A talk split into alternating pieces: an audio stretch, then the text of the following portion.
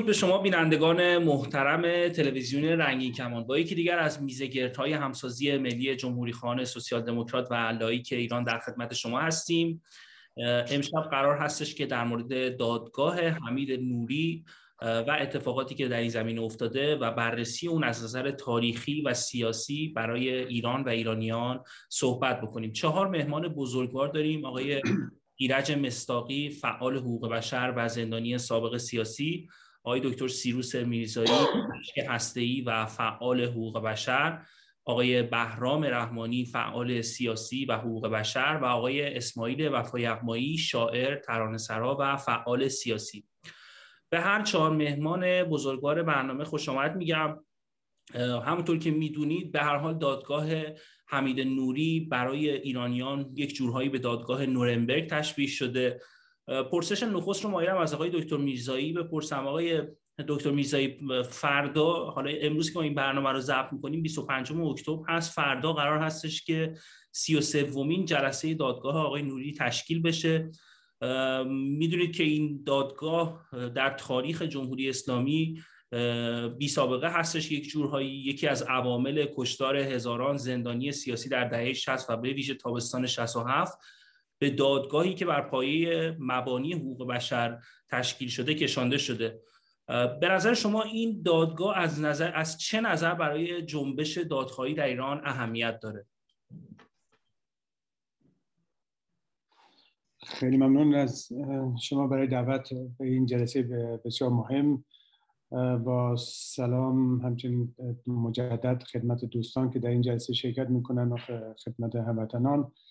این دادگاه از اهمیت بسیار بسیار مهمی برخوردار هستش، چون که برای اولین بار هستش که ما با این مواجه هستیم که یکی از عوامل اصلی کشتارهای سال شصت و هفت جلوی یک دادگاهی قرار میگیره که اسمش میشه دادگاه گذاشت. و این به زحماتی بوده که آقای مصداقی انجام دادند که این شخص رو جلوی دادگاه آوردن و این در ایران قابل انجام نبود مگر که بعد از برانداختن جمهوری اسلامی. ولی برای اینکه در اولین بار هستش که میبینیم که یکی از این عوامل اصلی این قتل‌های سال شصت و هفت که یکی از بزرگترین جنایات بشری در سالهای گذشته در تاریخ بشری هستش. ما در سالهای گذشته سربنیسا رو داشتیم در, در جنگ‌های بالکان و بعدش برمیگرده قبل از اون این کشتارهای بود که خمینی و رئیسی و نوری اینها در, در, در زندان‌های ایران انجام دادن که سازمان عفو بینالملل هم حداقل از حدود پنج هزار قتل هایی که در زندان ها انجام شدن نام میبره و سازمان عفو بینالملل بعد از رسیدن رئیسی به ریاست جمهوری سازمان عفو بینالملل گفتش که ما میتونیم رئیسی رو برای جنایت علیه بشریت ازش شکایت کنیم. ولی خب متاسفانه میبینیم که هیچ کشور اروپایی، هیچ دولت اروپایی، هیچ هیچ کدوم از کشورهایی که خودشون کشور دموکراتیک اسمشون میگذارن، هیچ کدوم هیچ قدمی نگذاشتن. و به این خاطر میبینیم که چقدر مهمه که دستیار ایشون الان در, در, در, در دادگاه هستش و دادگاهی که هم وکیل خودشون میتونه داشته باشه، هم وکیل شاکیان میتونن داشته باشن و قاضی که اسمش میشه قاضی گذاشت دارن به این هم رسیدگی میکنن. خیلی متشکرم از شما آقای دکتر میرزایی. آقای مصداقی گرامی، ضمن سپاس از زحمات شما به خاطر فعالیت‌های حقوق بشری که داشتی. برای منی که بعد از انقلاب پنجاه و هفت به دنیا اومدم، دونستن تاریخ سیاه دهه شصت خیلی میسر نبود تا اینکه این جلسات این دادگاه به این مهمی رو گزارشش رو از نزدیک دنبال میکنم و فجایعی که در تاریخ جمهوری اسلامی اتفاق افتاده.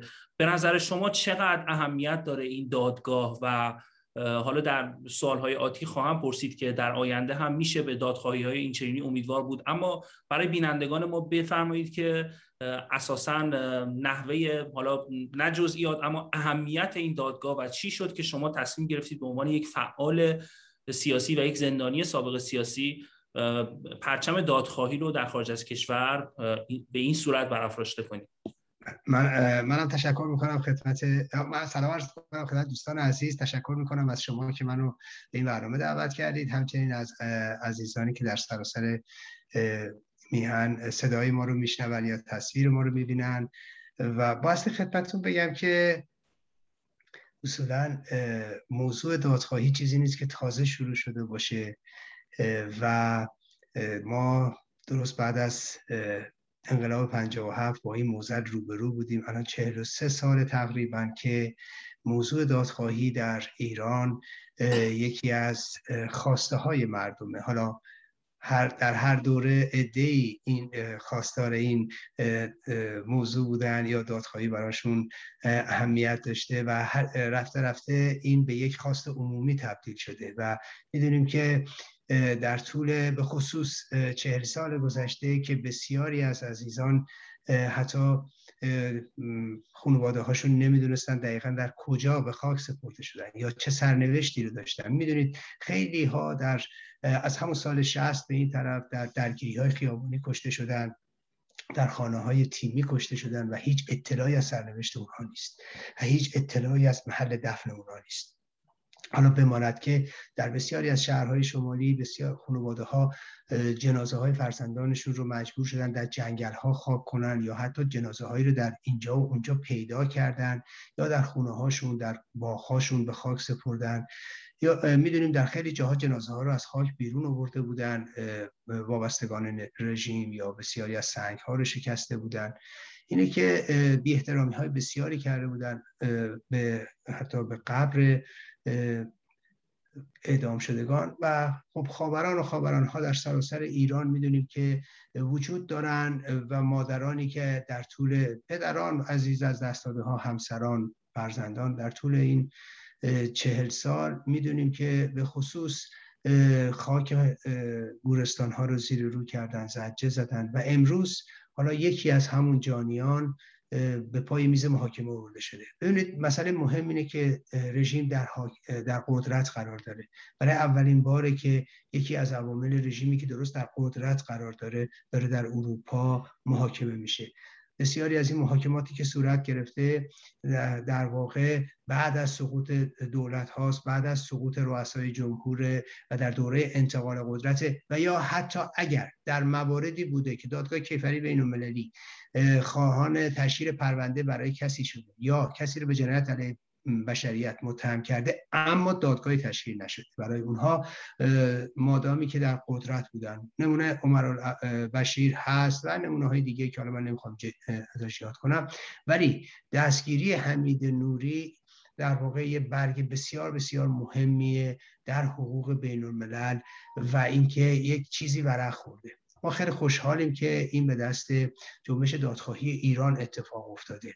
باید توجه کنیم که موضوع پیگرد حقوقی رئیسی امروز با مشکلات زیادی مواجه است به خاطر مسئولیت سیاسی که ازش برخورداره. اما محکومیت حمید نوری در دادگاه استکهلم در سال آینده به طور قطع و یقین راه رو باز خواهد کرد. حقوق بین‌الملل در مقابل این پاسخ قرار خواهد گرفت که چگونه است که در یک دادگاه مستقل اروپایی کسی به اتهام نقض قوانین بین‌المللی و کشتار جمعی محکوم میشه به حبس ابد و بعد رئیس او ارتقای مقام پیدا میکنه در کشورش، به ریاست جمهوری میرسه و دارای مسئولیت سیاسی میشه و میخواد حالا به مجامع بین‌المللی بیاد یا مورد استقبال قرار میگیره. در هر صورت حقوق بین‌الملل در مقابل این پاسخ قرار میگیره. حقوق هم حقوق بین‌الملل مثل همه رشته‌های دیگه، مثل همه علوم دیگه در حال پیشرفت هست. ما اگر جوابی دو سال پیش برای کرونا نداشتیم امروز دارن. امروز واکسن هست، نحوه مداواش هست، در حالی که دو سال پیش نبود. در ارتباط با حقوق بین‌الملل هم همینه. در هر صورت بعد از این میبایستی به این سوال پاسخ داده بشه و من فکر میکنم ما در مرحله بسیار بسیار مهمی قرار داریم و اساساً جنبش دادخواهی نه فقط در ایران بلکه در سراسر دنیا در یک نقطه بسیار حساس و تاریخی قرار داره.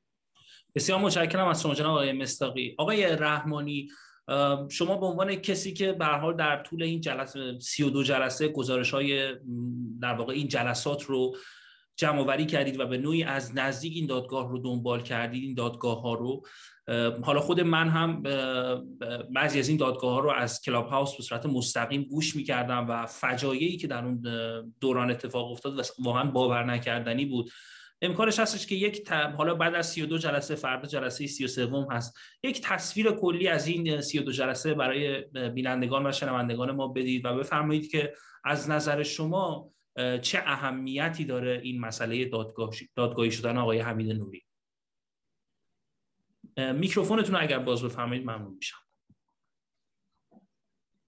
من از شما همکارانتون به خاطر این دعوت از من تشکر میکنم. حضار که اینجا حضور دارن درود میفرستم و برای بینندگان این برنامه هم تندرستی و موفقیت آرزو میکنم.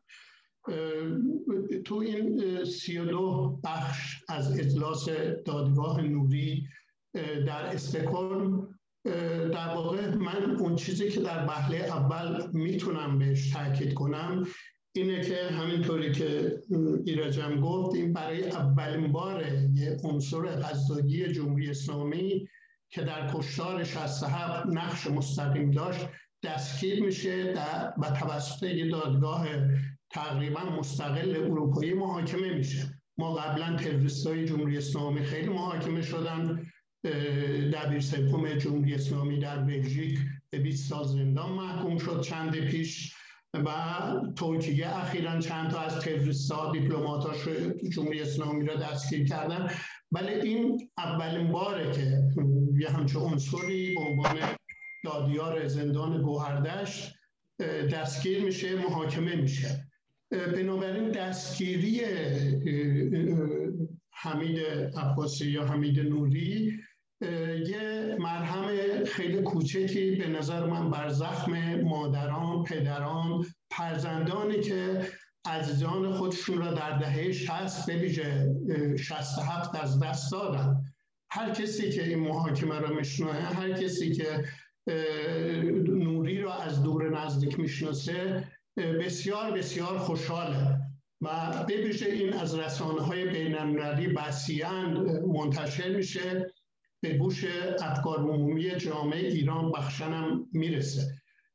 دومون مسئله اینه که تو این دادگاه به نظر من فقط محاکمه یک عنصر جمهوری اسلامی نیست، محاکمه کلیت جمهوری اسلامی. موقعی که گفته میشه فتوای سال شصت و هفت خمینی بنیانگذار جمهوری جهل و جنایت اسلامی صادر کرده و کسی که رئیس جمهور ایران امروز ابراهیم رئیسی آیت الله قصاب، آیت الله کشتار معروفه، نوری یکی از شاگردان بوده.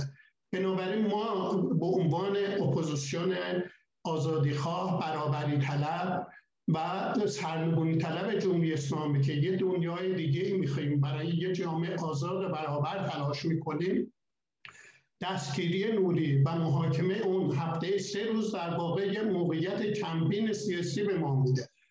الان دو ماه خورده گذشته، قراره تا آپریل سال آینده این ادامه پیدا کنه. هفتش ماه باز مونده که هفته سه روز مخالفین جمهوری اسلامی خارج از دادگاه اونجا کمپین بذارن و هم این دادگاه تقویت کنند، هم مبارزه آزادیخواهی دادخواهی را. ولی جمهوری اسلامی خب چهل و سه سال کشتار میکنه. اولین بار نیست جمهوری اسلامی فقط شصت و هفت اعدام کرده. جمهوری اسلامی از همون اولیه که خمینی مدرسه رفاه مستقر شد، از هویدا گرفته تا ژنرال‌های زمان شاه و متاسفانه خیلی از ماها و موقع خوشحال بودیم اینا رو اعدام میکردن. کاش اون موقعی گفتیم آقا اعدام ممنوع، اینو نگفتیم و طولی نکشید که خلخالی با فرمان خمینی ترکمن صحرا، خوزستان، کردستان، آذربایجان، تهران هر جا رسید صد تا صد تا اعدام کردن. در واقع سال شصت و هفت اوج بربریت جمهوری اسلامی در رابطه با کشتار زندانیان سیاسی بود. اما در اولین سوال شما هم هست و برخی از ایرانیان هم فکر میکنند اینو دادگاه نوری رو با دادگاه نورنبرگ برای ایرانیان مقایسه میکنند. این مقایسه به لحاظ حقوقی، به لحاظ سیاسی، به لحاظ تاریخی مقایسه درست نیست. اولا نورنبرگ زمانی برگزار شد که حکومت هیتلر شکست خورده بود و تمام سران، حداقل بیست و شش تا از سران اون رو با شش تا سازمان نظامی سیاسی شد دادگاه نورنبرگ به محاکمه کشیده شد. متفقین شوروی، فرانسه، انگلیس، آمریکا توافق کردن این دادگاه برگزار بشه. این دادگاه فقط به قول معروف دادگاه نوری در استکهلم توسط یک دولت برگزار میشه، چند تا دولت نیست. و به اضافه اینکه به هر رو خیلی خیلی مهمه به این تاکید کنیم، تو اون دادگاه نورنبرگ به هر روز سی و دو نفر را به اعدام محکوم کردن. امروز جامعه ما از اعدام نفرت داره. اکثریت جامعه ما میگن که اعدام جنایت دولتی علیه بشریت، اعدام نباید باشه. ما از همین الان باید برای لغو اعدام، نه تنها لغو اعدام، برای برچیدن زندان‌های سیاسی که انسان‌ها به خاطر بیان افکارشون، آراشون، نظریاتشون، چه سیاسی، چه مذهبی، چه غیر مذهبی، زندانی بشه، اونجا شکنجه بشه، اینا باید از همین الان ما باید بگیم برچیده بشه. یکی از تمایز ما در رابطه با جمهوری اسلامی و حکومت گذشته باید این باشه که ما می‌خوایم دیگه یه جامعه انسانی آزاد و برابر داشته باشه. بنابراین مقایسه این دادگاه با دادگاه نورنبرگ چندان درست نیست، خانایی نداره. و آخرین نقطه‌ای که من میخوام بگم در مورد این دادگاه، ما از همون اول این دادگاه شروع شد با سه سناریوی از طرف نوری و وکلایش روبرو بودیم. اول انکار کردن که اصلا این نوری نیست، کسی دیگه ای را شما دستگیر کردید.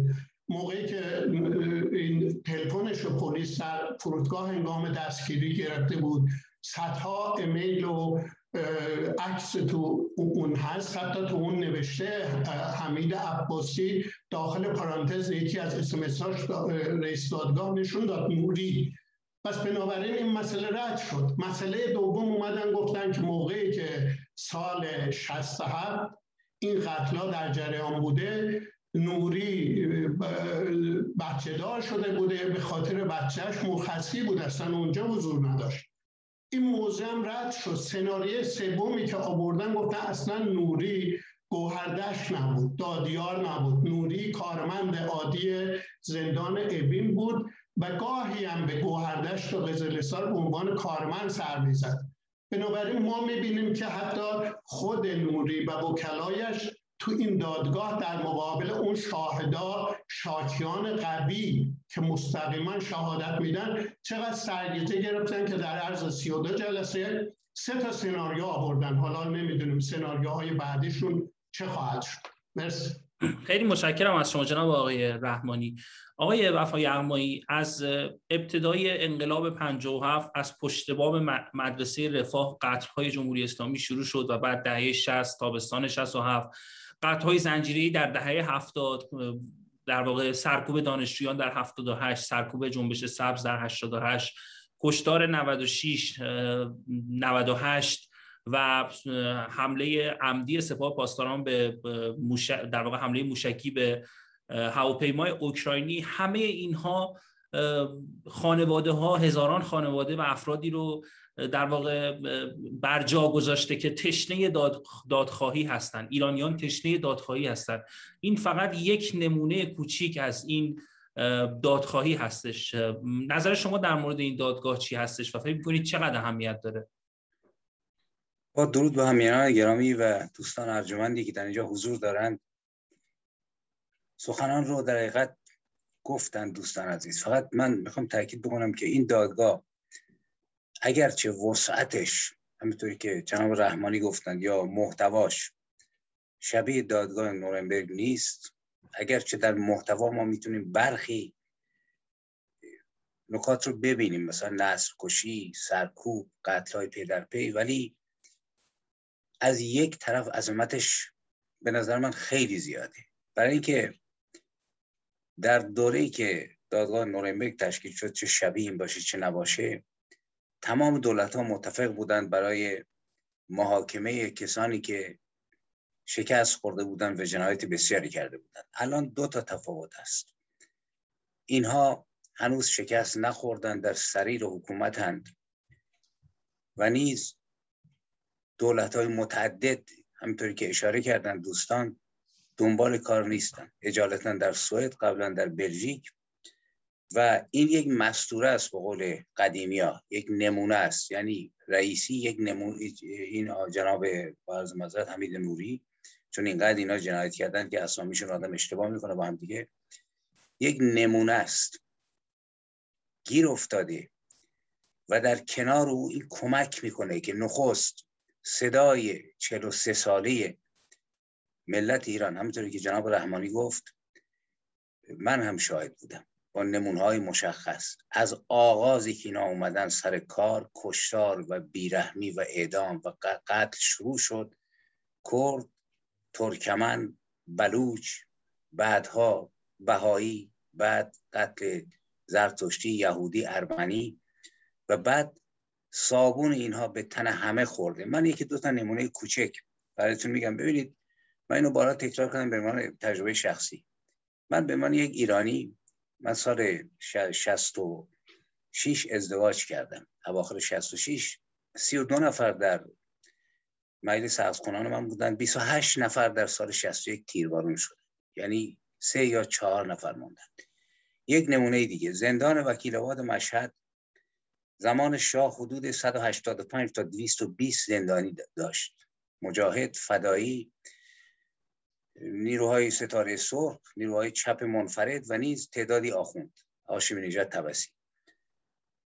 بررسی که من کردم از این ور اونور، از این دویست و بیست نفر صد و نود و سه نفر اینها تیرباران و کشته شدند، یعنی قتل عام یک زندان. حالا کسانی که در زندانهای دیگه بودن زمان شاه، اینا نمونه است. تو هر خانواده ای نیست که این رژیم نکشته باشد. در کردستان که من بودم، با یک پیشمرگ موقعی از فراز تپه‌ها داشتیم می‌رفتیم مأموریت، راهنما بودیم، من می‌دیدم رو گورستان‌های روستاهای کوچک بعضی گورها پارچه قرمز کشیدن. هر روستای کوچکی مثلا از صد تا گور بود، پنج تا، شش تا، هفت تا، ده تا. اسم این پیشمرگ فتوالله بود. گفتم واقعا فتوالله اینا چیست؟ گفت که اینا کسایی که رژیم کشته. یعنی در راهی که ما عبور می‌کردیم، از مقر اونجایی که ما بودیم، مقر حزب دموکرات تا آلواتان، روستایی نبود که توش چهار پنج نفر رو نکشته باشن اینا.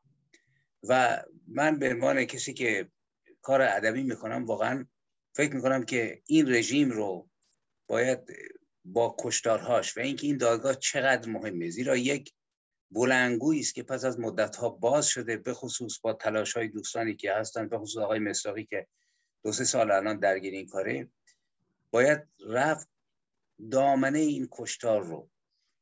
در سراسر ایران دادخواهان واقعی اونجا هستن، و این کسانی که در دادگاه سوئد هستن در حقیقت میشود گفت نمایندگان صداهای خاموش و فروخورده شده مردم ایران هستند. و آدم بیاد دو تا شعر میفته که من با این اشاره به این دوتا این بخش رو تموم میکنم. یکی شعار بزرگ خودمون نیمایشیش که تو اون شعر معروفش میگه که گرچه میگویند روی ساحل نزدیک سوگواران، در میان سوگواران گرچه میگریند سوگواران، در میان سوگواران قاصد روزان ابری دار و کی میرسد باران. در حقیقت سوگواران در میان سوگواران، در ساحل دوردستی که میهن ماست میگریند و خون بر جگردند. و یکی هم شاعر بزرگ قرن ما نروداست که در اون شعر معروفش آلمریا یک شعری داره که میگه ظرف خون کشتگانی رو که فرانکو کش بر سر میز همه شما گذاشته شده، ظرفی برای اسقف، ظرفی شکسته و تر،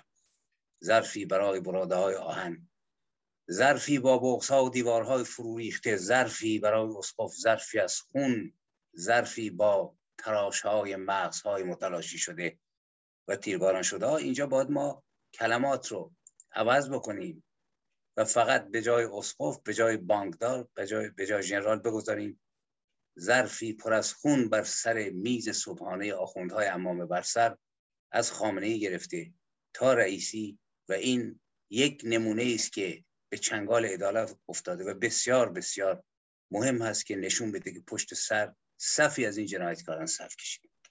بسیار متشکرم از شما جناب آقای وفا یغمایی. آقای دکتر میرزایی، به هر حال من همیشه فکر میکنم که چجوری هستش که دنیا یک یک برخورد دوگانه، یا نمیدونم این رسانه ها هستن یا هر چیزی که هستش. مثلا من تو این فرانسه که زندگی میکنم خیلی ها جمال خاشقچی رو میشناسن به عنوان یک روزنامه نگاری که در سفارت عربستان در ترکیه به قتل رسید و تیتر تمام خبرگزاری‌های جهان شد، اما جمهوری اسلامی روح الله زم رو رو بود به قتل رسوند و هیچ به این اندازه، یعنی از شما از فرانسوی بپرسید نمیشناسن.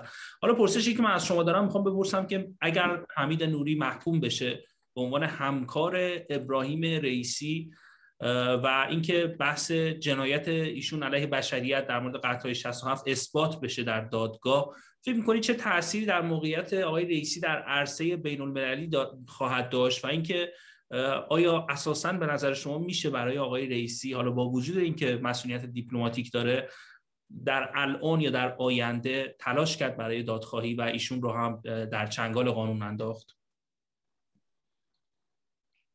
این سوال بسیار بسیار به جایی هستش و تا حالا دوستان در بحث‌های مختلف هم اینو طرح کردن. متاسفانه خب الان به خاطر مسئولیت کاری که داره به عنوان شغلش به عنوان رئیس جمهور ایران، خب ممکنه که این باعث این بشه که این خطر دستگیری ایشون در خارج از کشور احتمالاً نباشه، ولی واقعیت نشون میده که ایشون دو تا چیز داشتن، دو تا دعوت داشتن به آمریکا و یک کشور اروپایی که جرئت نکرد پاش از کشور بذاره بیرون، چون که این ترس رو داره و این مهمیش اینه که این ترس به جون اینها افتاده و آقای رئیسی این ترس رو در خودش نشون داد و به این جلسات وارد نشد، این مسافرات انجام نداد.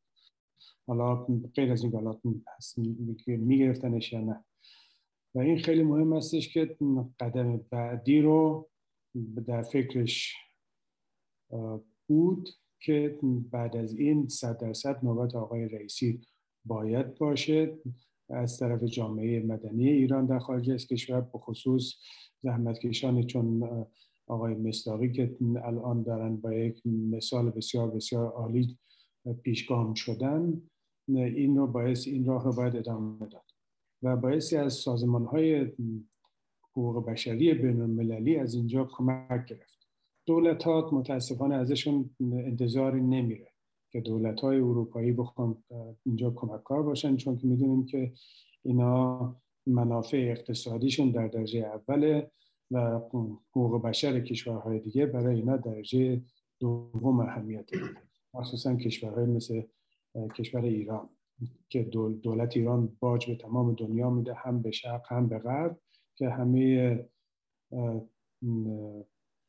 کنسرن های بزرگ بین‌المللی دوستدار روابط با ایران هستن و به این خاطر خیلی خیلی مهمه که مثلا سازمان عفو بین‌الملل همون اول کار که رئیسی اومد سر کار گفتش که ما باعث آقای رئیسی رو برای جنایت علیه بشر ازش شکایت کنیم، یعنی اینو باید دنبالش گرفت و برای این کار ما خیلی احتیاج داریم به مدارک.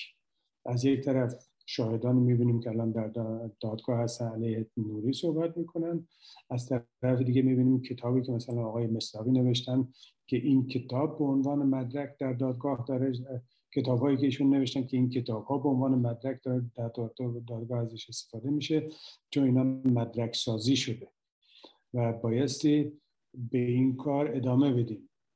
از یه انجمن برومند هستش که اینا هم کلی مدرک سازی کردن، ولی متاسفانه این دیگه تا این سال‌های اخیر پیگیری نشده.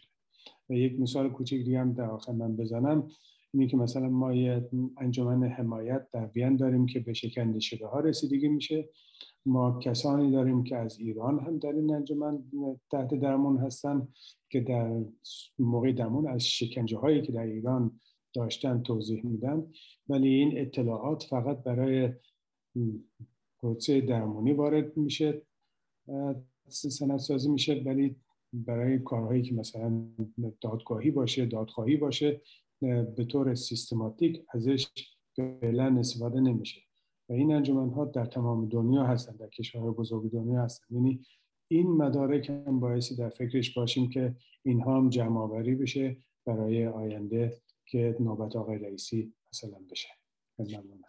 خیلی متشکرم از شما جناب آقای دکتر میرزایی.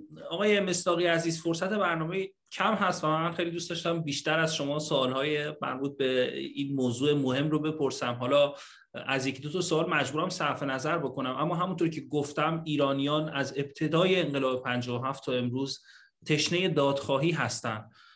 آخرین موردش جنایت هواپیمای اوکراینی بود که حتما دنبال میکنید. انجمن خانواده های این افراد یک یک جریان دادگاهی، یک جنبش دادخواهی ایجاد کردن و حتی صحبت از این میشه که حتی اگر هم همه افرادی که در جمهوری اسلامی جنایت کردن نشه به دادگاه اروپایی کشیده بشه، اما دادگاه‌های مجازی تشکیل بشه و ایرانیان دادخواهی بکنن. شما تجربه خودتون از دادگاه حمید نوری و اینکه چقدر به این دادخواهی‌ها میشه امیدوار بود، چیکار بایستی بکنن؟ یعنی مشخصاً من در به صورت یعنی سوال من کاملا پراگماتیسمی و عملگرایانه است و پیشنهاد شما به اپوزیسیونی که در خارج از کشور هستند، بعضا با هم مخالف هستند، اما همه ما اپوزیسیون بر یک مسئله توافق نظر داریم، مسئله دادخواهی هستش.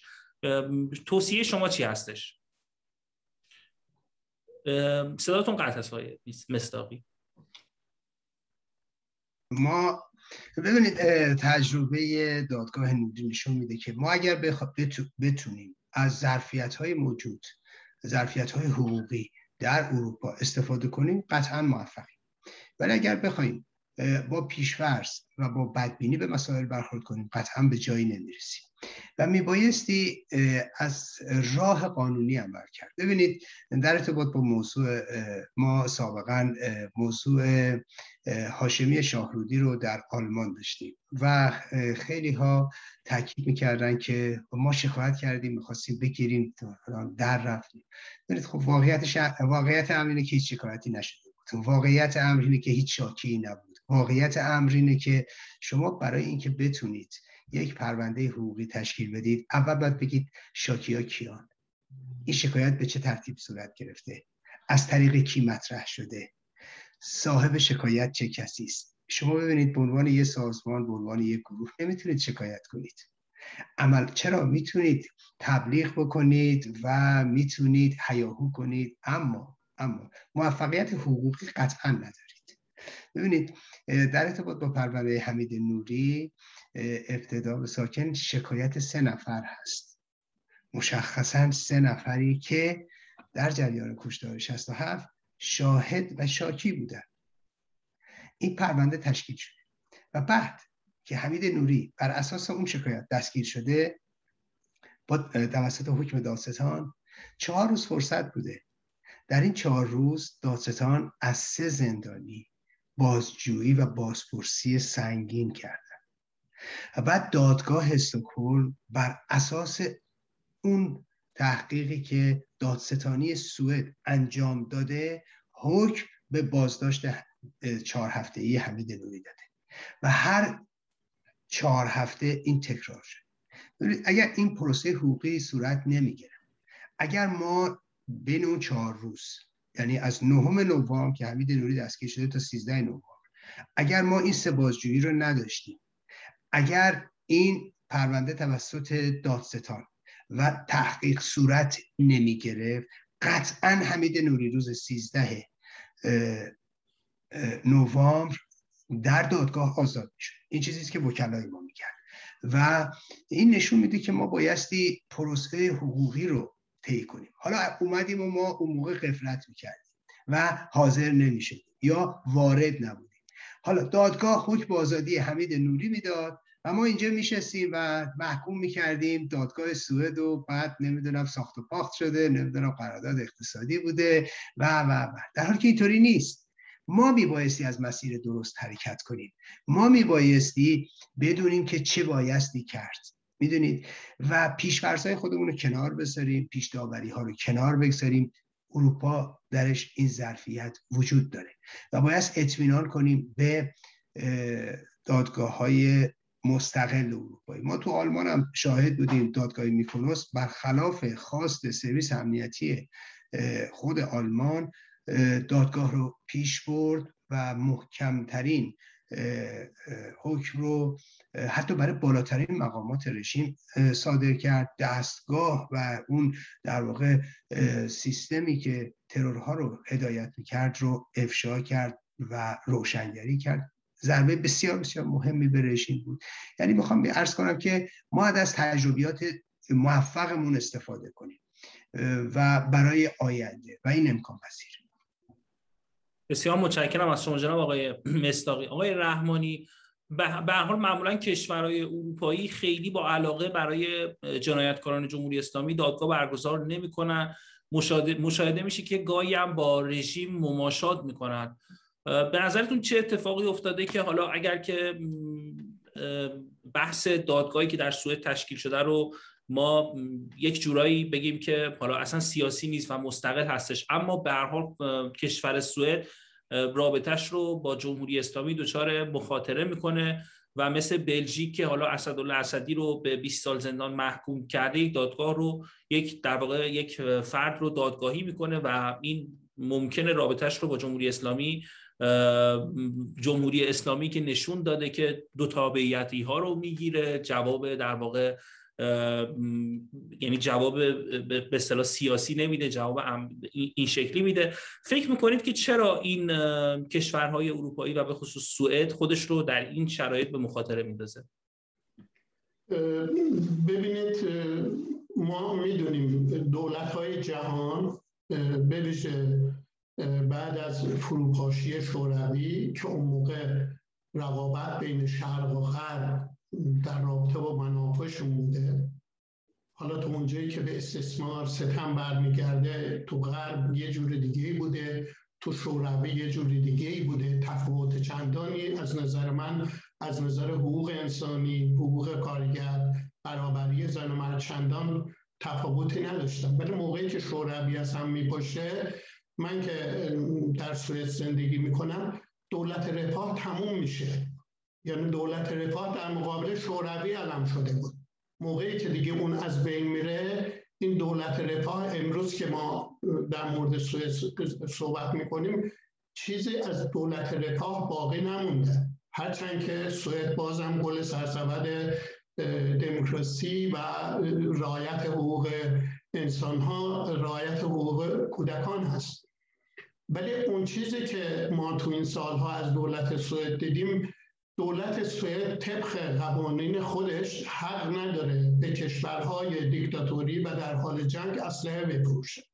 ولی اسلحه خیلی فراوانی وجود داره که خود اولاف پالمه که بهرود دموکرات‌ترین و آزادترین نخست وزیر سوئد بوده و رهبر سوسیال دموکراسی بوده، در جنگ ایران و عراق هم به ایران هم به عراق سفر میکرد صلح بشه و زیر میزم اسلحه به هر دو طرف میفروخت و آخر سرم خودش احتمالاً ترورش قربانی این قاچاق اسلحه و در رابطه با رقابت‌های بین‌المللی بر سر این بوده احتمالاً. میگم بعد از اون بارها دولت سوئد برای عربستان اسلحه فروخته، برای هندوستان اسلحه فروخته.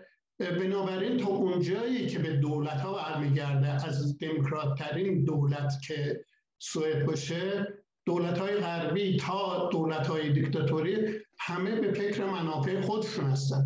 هیچ کدوم دلشون برای حقوق بشر، برای انسان نمی‌سوزه. امروز کل جهان بشری را دویست تا شرکت چند ملیتی هدایت میکنه. یعنی یک درصد، نود و نه درصد استثمار میشن.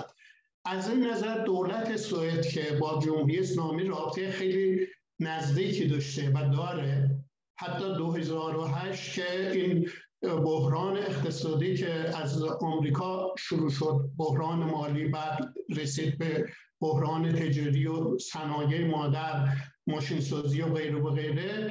اون موقع جمهوری اسلامی از سابستونیا سفارش هزار و سیصد تا چهارصد تا ماشین رو داد که به گفته خود سوئدیا دولت سوئد از بحران در اومد به پیش ماشین سازیش. و تو این سال هم دیدیم چگونه دیپلمات‌های زن ایرانی موقعی که ایران میرن روسری سرشون میکنن، توهین به زنان ایران میکنن. زنان ایران اگه روسری دارن به زور روسری سرشون کرده. با فرمان خمینی دومین حجاب خمینی، اولی در رابطه با حمله به کردستان، دومی در رابطه با زنان بوده. چگونه نخست وزیر سوئد میتونه روسری سرش کنه؟ بر اونجا مگه آخوندهای ایرانی سوئد میان میگه ابا عمامتون رو در بیارید، عوض کنین، لباس شخصی بپوشین، ریشتون رو بزنین. بنابراین این منافع منافع اقتصادی سرمایه‌داری دولت‌ها ایجاب میکنه که به حقوق بشر توجه نداشته باشن. بنابراین تا روزی که این دادگاه وجود داره دولت نمیتونه اعمال نفوذ کنه. ولی همین دادگاه هم حاشیه‌اش نگاه کنیم، من دارم میبینم که دادگاه خیلی جاها سعی میکنه به نوری پاهم بده. برای نمونه نوری موقعی که خانم لادن بازرگان، عکس برادرش بیژن بازرگان اعدام شده، سینه‌اش میاندازه میره دادگاه، نوری میگه این عکس من اذیت میکنه، آقای رئیس دادگاه میگه این عکس رو نیار، کسی که نوری کشته، رئیسی کشته، خواهرش عکسش اونجا میگیره. یا من که به قول معروف کسی که مجوز رسمی دارم، نه از دادگاه، از تلویزیون یه عکس میگیرم، بلافاصله مجوز منو لغو میکنن، محاکمه میکنن، جریمه میکنن.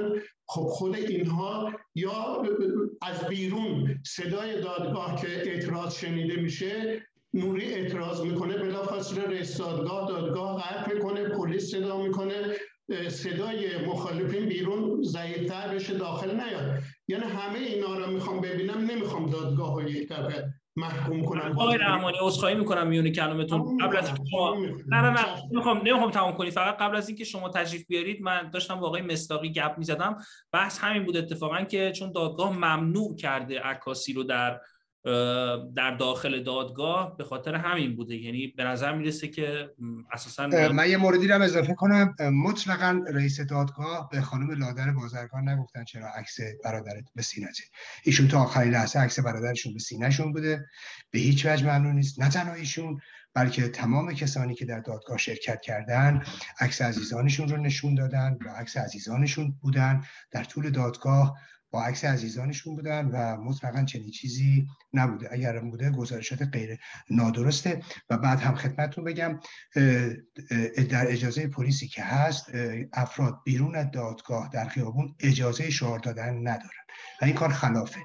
ببینید ما برای حضور در دادگاه اجازه نداریم هر کاری رو انجام بدیم. اینجا قوانین خاص خودش رو داره و قاضی دادگاه قاضی مستقلی است و سعی میکنه که قوانین رو اجرا کنه و حالا این قوانین موقع به ضرر ماست، ولی ما بر اساس این قوانینی که حمید نوری رو دستگیر کردیم و این قوانین به ما اجازه داده که او رو دو سال در سلول انفرادی نگه داریم. کوچکترین مماشاتی از طرف مقامات سعودی تا کنون مطلقاً دستگاه قضایی نبوده. من به عنوان کسی که از روز اول این پرونده رو دنبال کرده خدمتتون عرض می‌کنم و حتی وقتی که حمید نوری در یک نوار با خانواده‌اش صحبت کرد، بعد از اینکه تقریباً قرار بود دادگاه تشکیل بشه و همه چی مشخص شده بود، اجازه صحبت پیدا کرده بود، چون میدونید اجازه تلفن زدن به خانواده‌اش نداشت و فقط یک پیام رد میشد، بعد یک پیام میومد اونم زیر نظر معاون فارسی زبان و یک کدهایی رو که رد کرده بود بلافاصله دادستان واکنش نشون دادن، بلافاصله تشکیل دادگاه دادن، بلافاصله محدودیت‌های سابق رو اعمال کردن. بنابراین دولت دستگاه قضایی سوئد مطلقاً در این زمینه‌ها مماشات نمی‌کنه. متشکرم از شما آقای مصداقی. آقای رحمانی اجازه بدید من سوال رو اینطوری از شما بپرسم، در شرایطی که حالا قضات مستقل و دادگاه‌های مستقل و ظرفیت‌های قانونی همونجوری که آقای مصداقی هم گفتن وجود داره، اما در این حال اتحادیه اروپا نماینده میفرسته در مراسم تنفیذ ریاست جمهوری ابراهیم رئیسی، اروپا مباشات میکنه با جمهوری اسلامی، اگر موافق باشید برای این نکته ما تمرکز کنیم که چطور ما فعالان سیاسی و اپوزیسیون میتونیم کشورهای اروپایی رو مجاب بکنیم از اینکه به اینکه آقا حکومتی که در ایران سر کاره به مراتب از داعش و طالبان بدتر، سازمان یافته‌تر و اساساً رابطه شما با این حکومت اخلاقی و مشروع نیستش. بیایید بر روی چه باید کردها تمرکز کنیم. بفرمایید رحمانی. بله، برداشت من با آقای ایرج مصداقی مسلمه که در مورد نگرش سیاسی نسبت به دادگاه روابط و دولت ها متفاوته. اینو باید بپذیریم، من میپذیرم.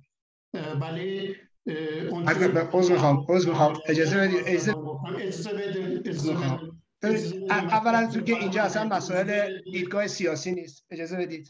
اینجا اصلا مطلقاً دیدگاه سیاسی نیست، بحث سیاسی نیست. من اصلا اجازه بدید، من اصلا تمایلی ندارم راجع به دیدگاه، من تمایلی ندارم راجع به دیدگاه سیاسی. اجازه بدید، اجازه بدید، اجازه بدید. من اساساً تمایلی ندارم راجع به دیدگاه سیاسی صحبت بکنم و اینکه دیدگاه سیاسی من چیه و دیدگاه سیاسی شما چیه. این دیدگاه دیدگاه حقوقیه و اون چیزی که گفتم شما تفسیر نادرستی از واقعیت، چیزی که من در دادگاه حضور دارم، خانم لادن لاله بازرگان، ایشون با عکس برادرشون دائم در تمامی روزها در دادگاه هستن. این چه ربطی داره به تفاوت دیدگاه سیاسی من و شما؟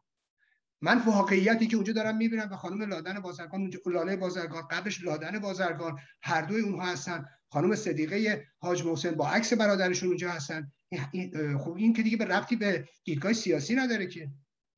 حالا آقای مصداقی اجازه بدین آقای صحبت اجازه بدین. مثلا به مجری برنامه شما وقت بگیرین، وقت بدین، اجازه ندین اینجوری باشه. نه برنامه شما بهتر از آب در میاد، نه آقای مصداقی حرفشو میتونه بزنه، نه من. من گفتم نگرش ما نسبت به این ماجرا یکی نیست، فرق میکنه. قضایی باشه، سیاسی باشه، فرهنگی باشه، اجتماعی باشه. ولی دعوای سیاسی ما اینجا نداریم. ولی آقای ایرج مصداقی واقعیت رو داره میکنه. اونم اینه که دادگاه به خانم لاله بازرگان گفت که شما این عکس رو نیارین. آقای رحمانی واقعا مسئله مسئله مهمی نیست. مسئله اون چیزی که مهم هست این هستش که این دادگاه داره با قدرت ادامه پیدا میکنه. همونطور که خودتون گفتید تا آوریل سال, سال آینده حمید نوری دو سال هستش که دستگیر شده و این پرچم دادخواهی، ثمره این دادگاه همونقدر بس که منی که بعد از انقلاب پنجاه و هفت به دنیا اومدم با دنبال کردن این دادگاه دارم میفهمم که چه فجایعی در دهه شصت اتفاق افتاده. به نظرم بهتر هستش که بعد چه باید کردها تمرکز بکنیم. اگر موافق باشید در حد یک دقیقه فقط پاسخ به این سوال من رو بدید که فکر میکنید که ما چیکار میتونیم بکنیم که دولت‌های اروپایی رو مجاب بکنیم، چون قضات و دادگاه‌ها مستقل هستن اما ما همونطور که شما هم به درستی اشاره کردید بایستی دولت‌ها رو مجاب بکنیم که مثلا نماینده فرستادن به ایران برای تنفیذ ریاست جمهوری رئیسی یک کار غیر حقوق بشری و غیر اخلاقی و غیر انسانی حتی میتونم بگم بوده. من از اولین روز که این دادگاه برگزار شده تا الان چه تو نوشته‌هام چه تو مصاحبه‌ها گفتم این دادگاه به نفع افکار عمومی جامعه ایران، به نفع اپوزیسیون ایران از راست تا چپ هست. منتها حاشیه‌هایی اونجا وجود داره که رقابت‌ها موقعی که به این دادگاه کشیده بشه این دادگاه این به نفع جمهوری اسلامی تموم میشه. اونجا محل حسابگری، محل اتحاد یا محل متضاد نیست. اونجا هر کسی آزاده بیاد تجمع کنه، اجازه پلیس بگیره و خارج از دادگاه تظاهرات خودش رو برگزار کنه که به نظر من به قول معروف این حق طبیعی و مسلم اپوزیسیون جمهوری اسلامی که طبق قوانین دادگاه و طبق قوانین پلیس سوئد اونجا تجمع کنن، شعار بدن و هیچ کس هم نمیتونه جلوشون رو بگیره و تاکنون هم کردن. منتها مشکل بزرگ اینه که ما زمانی میتونیم دولت‌ها را وادار کنیم به مطالبات ما گردن بذارن، به خواسته های ما گردن بذارن، ما یه جنبش قوی داخل ایران داشته باشیم و یه جنبش قوی متحد در خارج از کشور داشته باشیم. ما نه یه جنبش قوی متحد در خارج از کشور داریم نه هنوز در داخل کشور اعتراضات خیلی زیاده و بنابراین تا روزی که این دولت‌ها نبینن جمهوری اسلامی از از طریق جنبش‌های اجتماعی ایران، از طریق احزاب سیاسی ایران در منگنه قرار نگرفتن، هیچ موقع منافع خودشون را قربانی جامعه ما و هیچ جامعه دیگری هم نخواهند کرد. خیلی متشکرم از شما. آقای وفا یغمایی، من همین سوال رو از شما میپرسم. فکر میکنید که ما چطور میتونیم دولت‌های اروپایی رو متوجه این جنایت‌هایی که در ایران اتفاق افتاده بکنیم و این این پرچم دادخواهیمون رو به عنوان اپوزیسیون برافراشته‌تر کنیم؟ ببینید، من فکر میکنم که ما اگر اپوزیسیون در خارج کشور متحد بودیم، یعنی با عقاید مختلف ما یک درد مشترک داریم که من به عنوان کسی که از سال شصت مجبور شدم که ترک بکنم، یه سالیم در کردستان بعد در خارج و کشورهای مختلف، چیزی که منو بسیار آزار داده اینه که ما یک میهن مشترک داریم، یک ملت مشترک داریم با اقوام گوناگون و یک درد مشترک، ولی متاسفانه در خارج کشور ما اتحاد نداشتیم و این صدای ملت ما رو ضعیف کرد. شما نگاه بکنید، واقعا باید نگاه کردید، مثلا ماه آبان دو سال قبل بین سیصد، رویتر گزارش داد هزار و پانصد نفر کشتن تا هزار و هشتصد تا گفتن، چند هزار نفر دستگیر شدن. کجاست یک اطلاعیه مشترک، یک اسم نیروهای مختلفی که به درد این میهن میاندیشن زیر یک اطلاعیه باشه؟ وجود نداره. آقای ایرج مصداقی کسی است که این دادگاه رو کلیدش رو زد دو سال قبل در آبان و تا الان شب و روز من شاهدم که خلاصه حتی سلامت جسمیشو چند دقیقه من دیدمش به خطر انداخته که بهش گفتم مواظب باش. ببینید، همزمان با این دادگاه ما شاهد یک خلاصه توماری هستیم از هزار و پانصد ششصد تا امضا به نظر من کاملا جدی که علیه آقای ایرج مصداقی داره کار میکنه. یعنی ما اینجا با دو دادگاه، این واقعا درده. خب این صدای مردم ما رو ضعیف میکنه، مردمی که دارن رنج میکشن. در همین ماه آبان کشتار آبان ما داریم، قتل‌های زنجیره‌ای ادامه پیدا کرده، مترجم خرم آقای میرعلایی رو کشتن با آمپول و از آغاز سالن ادامه داره. ملتی که واقعا دریده شده است توسط حکومت آخوندی و در این میجنگه. من بارها گفتم خود مردمی که بلند میشن میان تو خیابون و هزار, هزار نفر کشته میدن، اینا زندن، ولی کجاست اون نیروی متشکلی که بتونه صدای اینا رو منعکس بکنه؟ در خارج کشور شما نگاه کنید چه خبره. تنها کسانی که مثلا در یک رستوران ما میریم، مثلا کسی که ترک هست میرید با ترک دیگه میبینه، ما یک کشور دیگه میره سراغش.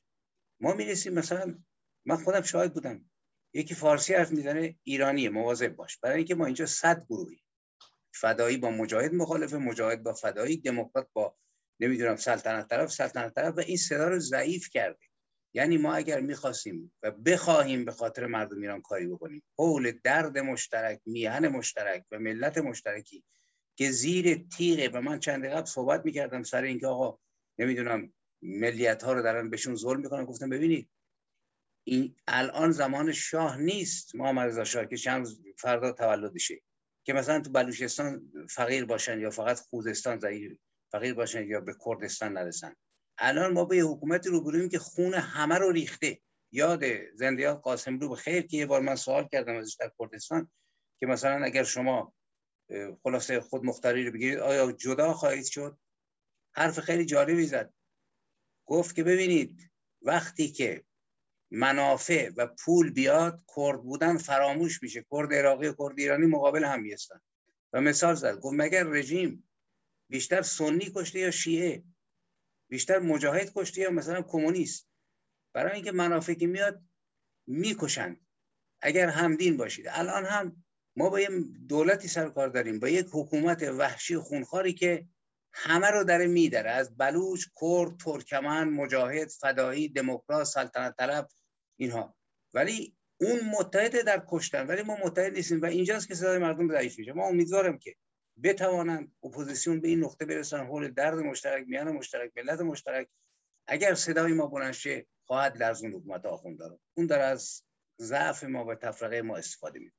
خیلی متشکرم از شما. ما یه چند دقیقه دیگه بیشتر از وقت برنامه نمونده. من از همه دوستان خواهش میکنم که در حد یک دقیقه صحبتاش رو جمع‌بندی بکنن. آقای دکتر میرزایی، من از شما شروع میکنم. شما صحبت خیلی جالبی کردی در مورد اینکه دیگه مثلا آقای رئیسی که پاشو خارج از کشور نمیذاره، ترسیده و دیگه بعد از چهل و سه سال با با جنبش دادخواهی که بعد از دستگیری و محاکمه حمید نوری شروع شد، میتونیم یک خانواده های داغدار میتونن یک نفسی بکشن که خب حالا دیگه این وقت وقت رسیده که دادخواهی بشه و این ترس رو اینها چهل و سه سال به جون مردم انداختن، الان دیگه وقتش هستش که خودشون بترسن.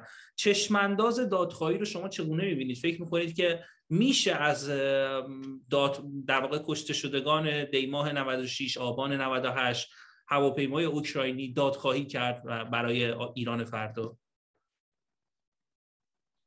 صداتون بسته های دکتر میشه. صد درصد. ما اگه به تاریخ کشورهای دیگه نگاه بکنیم، یک از مثالهای خیلی خیلی تازهش که داریم هم آفریقا جنوبی هستش، کشورهای بالکان هستن. میشه از اینها یاد گرفت. بله، نباید خیلی برگردیم به نورنبرگ، به این مثالهای جدید تاریخ هم میشه برگشت نگاه کرد، ولی مهمترین کار اینه که برای که بخوام دادخواهی دادخواهی داشته باشیم اینه که مستندسازی شده باشه، وگرنه میبینه که مثلا آقای احمدی نژاد میاد با کمال پررویش مصاحبه میده، میگه که ما زندانی سیاسی نداریم، شکنجه در زندان همون نداریم، شما با چشم خودت دیدی. خب یعنی که ما اگه دلیلی نداشته باشیم فقط گفتنش کافی نیست، بایستی مدارک باشه. پس باعث ما از همین الانش الانش الان دوباره باز میگم کتابایی که آقای مصداقی نوشتن، شاهدانی که الان در جلو دادگاه هستن، خب خیلی از کسانی خواهند بود که دیگه به عنوان شاهد نخواهند بود، متأسفانه زمان میگذره، کسانی که شاهد بودن ممکنه که دیگه بین ما نباشن. بایستی از حالا اینا رو مستندسازی کرد هر جا که میشه.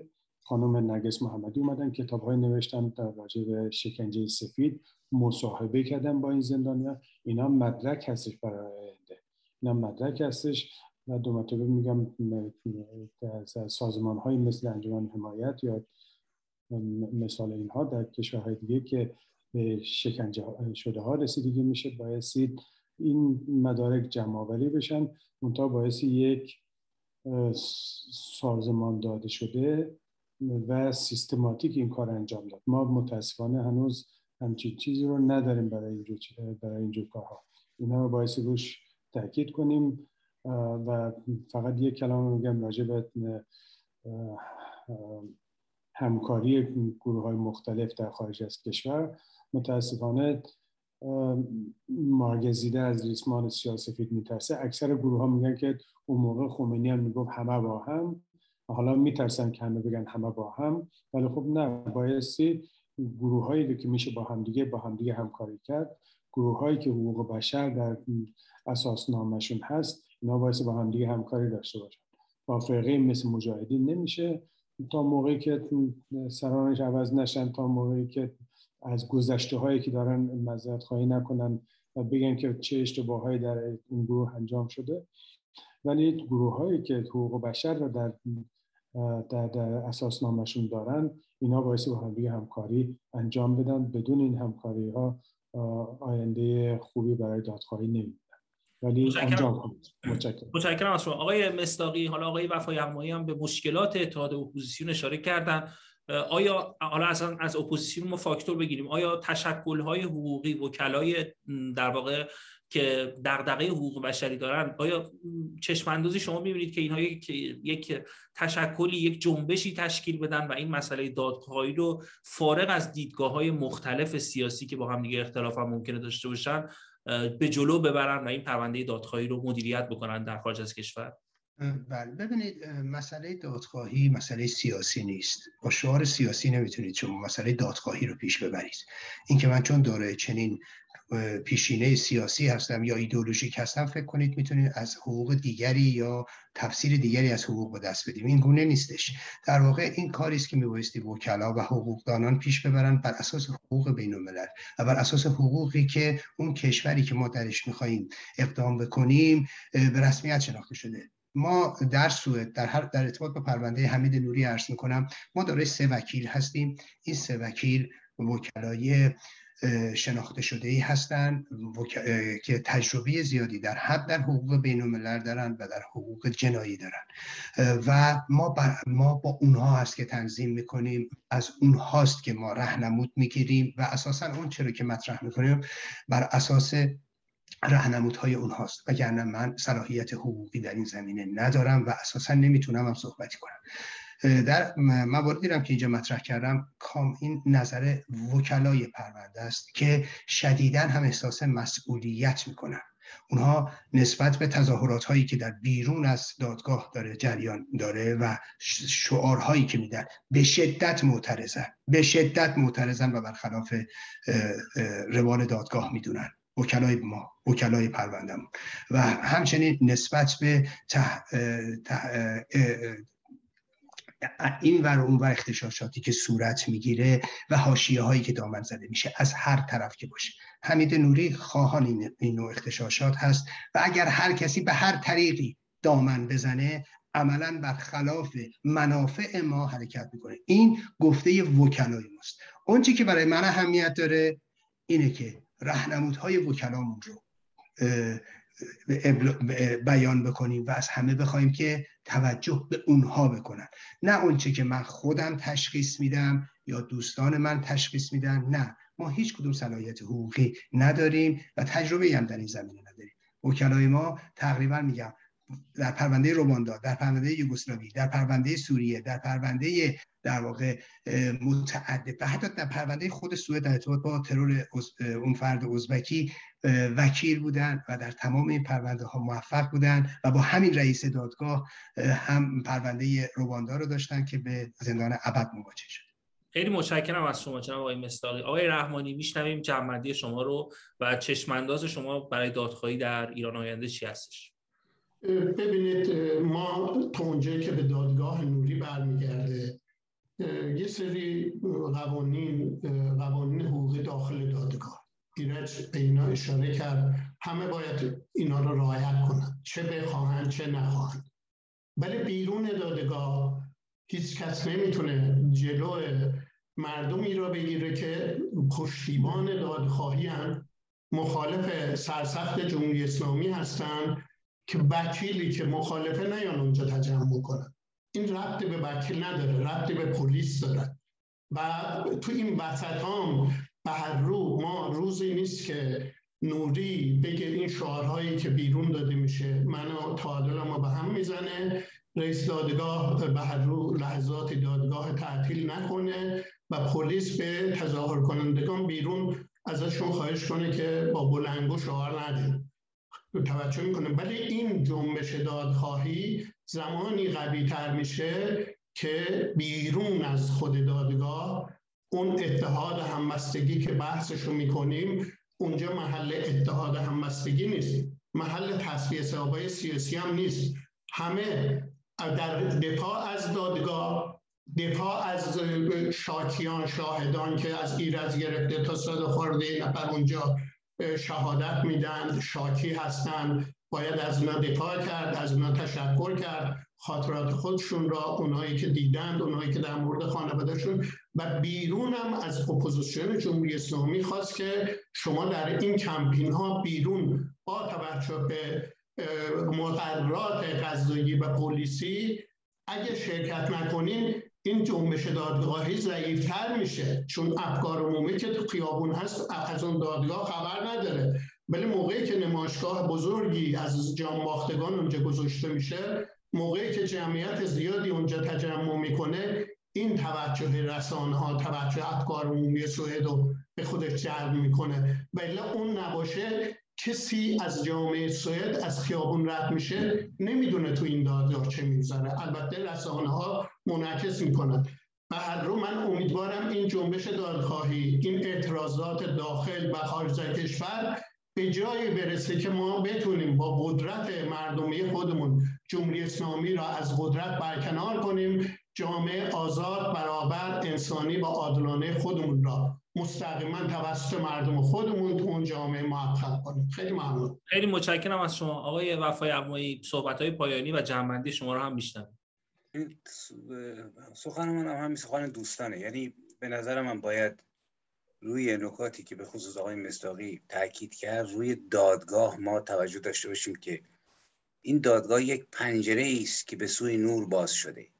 حتی اگر امروز هم فرزند تموم بشه، دو سال است که یک جنایتکار دستگیر شده و پایه‌های این پرونده بسیار مستحکمه. شما نگاه بکنید، دو سال هست که این طرف دستگیر شده. کیفرخواستی که از طرف دادستان سوئد علیه جرایم بین‌المللی و جنایت سازمان یافته به اصطلاح مطرح شده، به خصوص تا جایی که من خبر دارم، طبعا دوستان خیلی بیشتر از من میدونم، از طرف دادستان بخش کریستینا لیندوف کارلسون و دادشکده سنگینی میبینیم که دادستان حمید نوری رو در ارتباط با شکنجه، رفتار غیرانسانی، اعدام زندانیان، نقض شدید قوانین بین‌المللی مثل ماده سرچرا و خیلی چیزای دیگه محکوم کرده و بعد کلی آدم گواهی دادن، زندانیان چپ، زندانیانی که در گروه‌های مختلف بودن و صد و ده نفر زندانی به اصطلاح مجاهد و بیست و شش نفر وابسته به احزاب چپ و بعد حتما بیشتر شدن، اینا گزارش دادن. و یکی هم توجه به قوه قضایی سوئد است که من امروز نگاهی می‌کردم، یکی از مهمترین نهادهای حاکمیتی این کشور هست که وقتی آدم نگاه می‌کنه به این قوانین استقلال داره و خیلی جالب است و نمیتونیم، علی‌رغم اینکه من معتقدم که شعر شاملو رو همیشه باید در بازی‌های بین‌المللی مد نظر قرار بدیم. منم که به کارتی سربلند را سر به مهر از روسبیخانه داد و ستد باز آوردم، رفته توی شعر به یک اوج، ولی علی‌رغم همه اینها می‌بینیم که جهان کاملا تاریک نیست که ما فکر کنیم همه چیزها رو زد و بندهای تجاری ایجاد می‌کنه. یک نهادهای دموکراتیکی هست در کشورها، مثلا من به عنوان یک پناهنده سیاسی وقتی میام تو فرانسه یکی دیگه انگلستان، این به خاطر این نیست که دولت ما رو دوست داره یا اون جناحایی که دوست ندارن، این مب... یک پایه‌ای هست که دموکر... دموکراسی رو نمایندگی میکنه و اینها هست که به ما پناه میده. من خودم یه بار موقعی که درگیر شدم با یک نفری که منو اذیت میکرد در رابطه با پرونده، گفت شما ما اینجا پناهنده ما شدید. گفتم پناهنده شما نشدم آقا، من اگر من پناهنده شما بودم خودم الان از این کشور فرار میکردم. گفت پناهنده کی شده؟ گفتم پناهنده ویکتور هوگو، ژان پل سارتر، سیمون دوبار، ولتر. بعد سکوت کرد.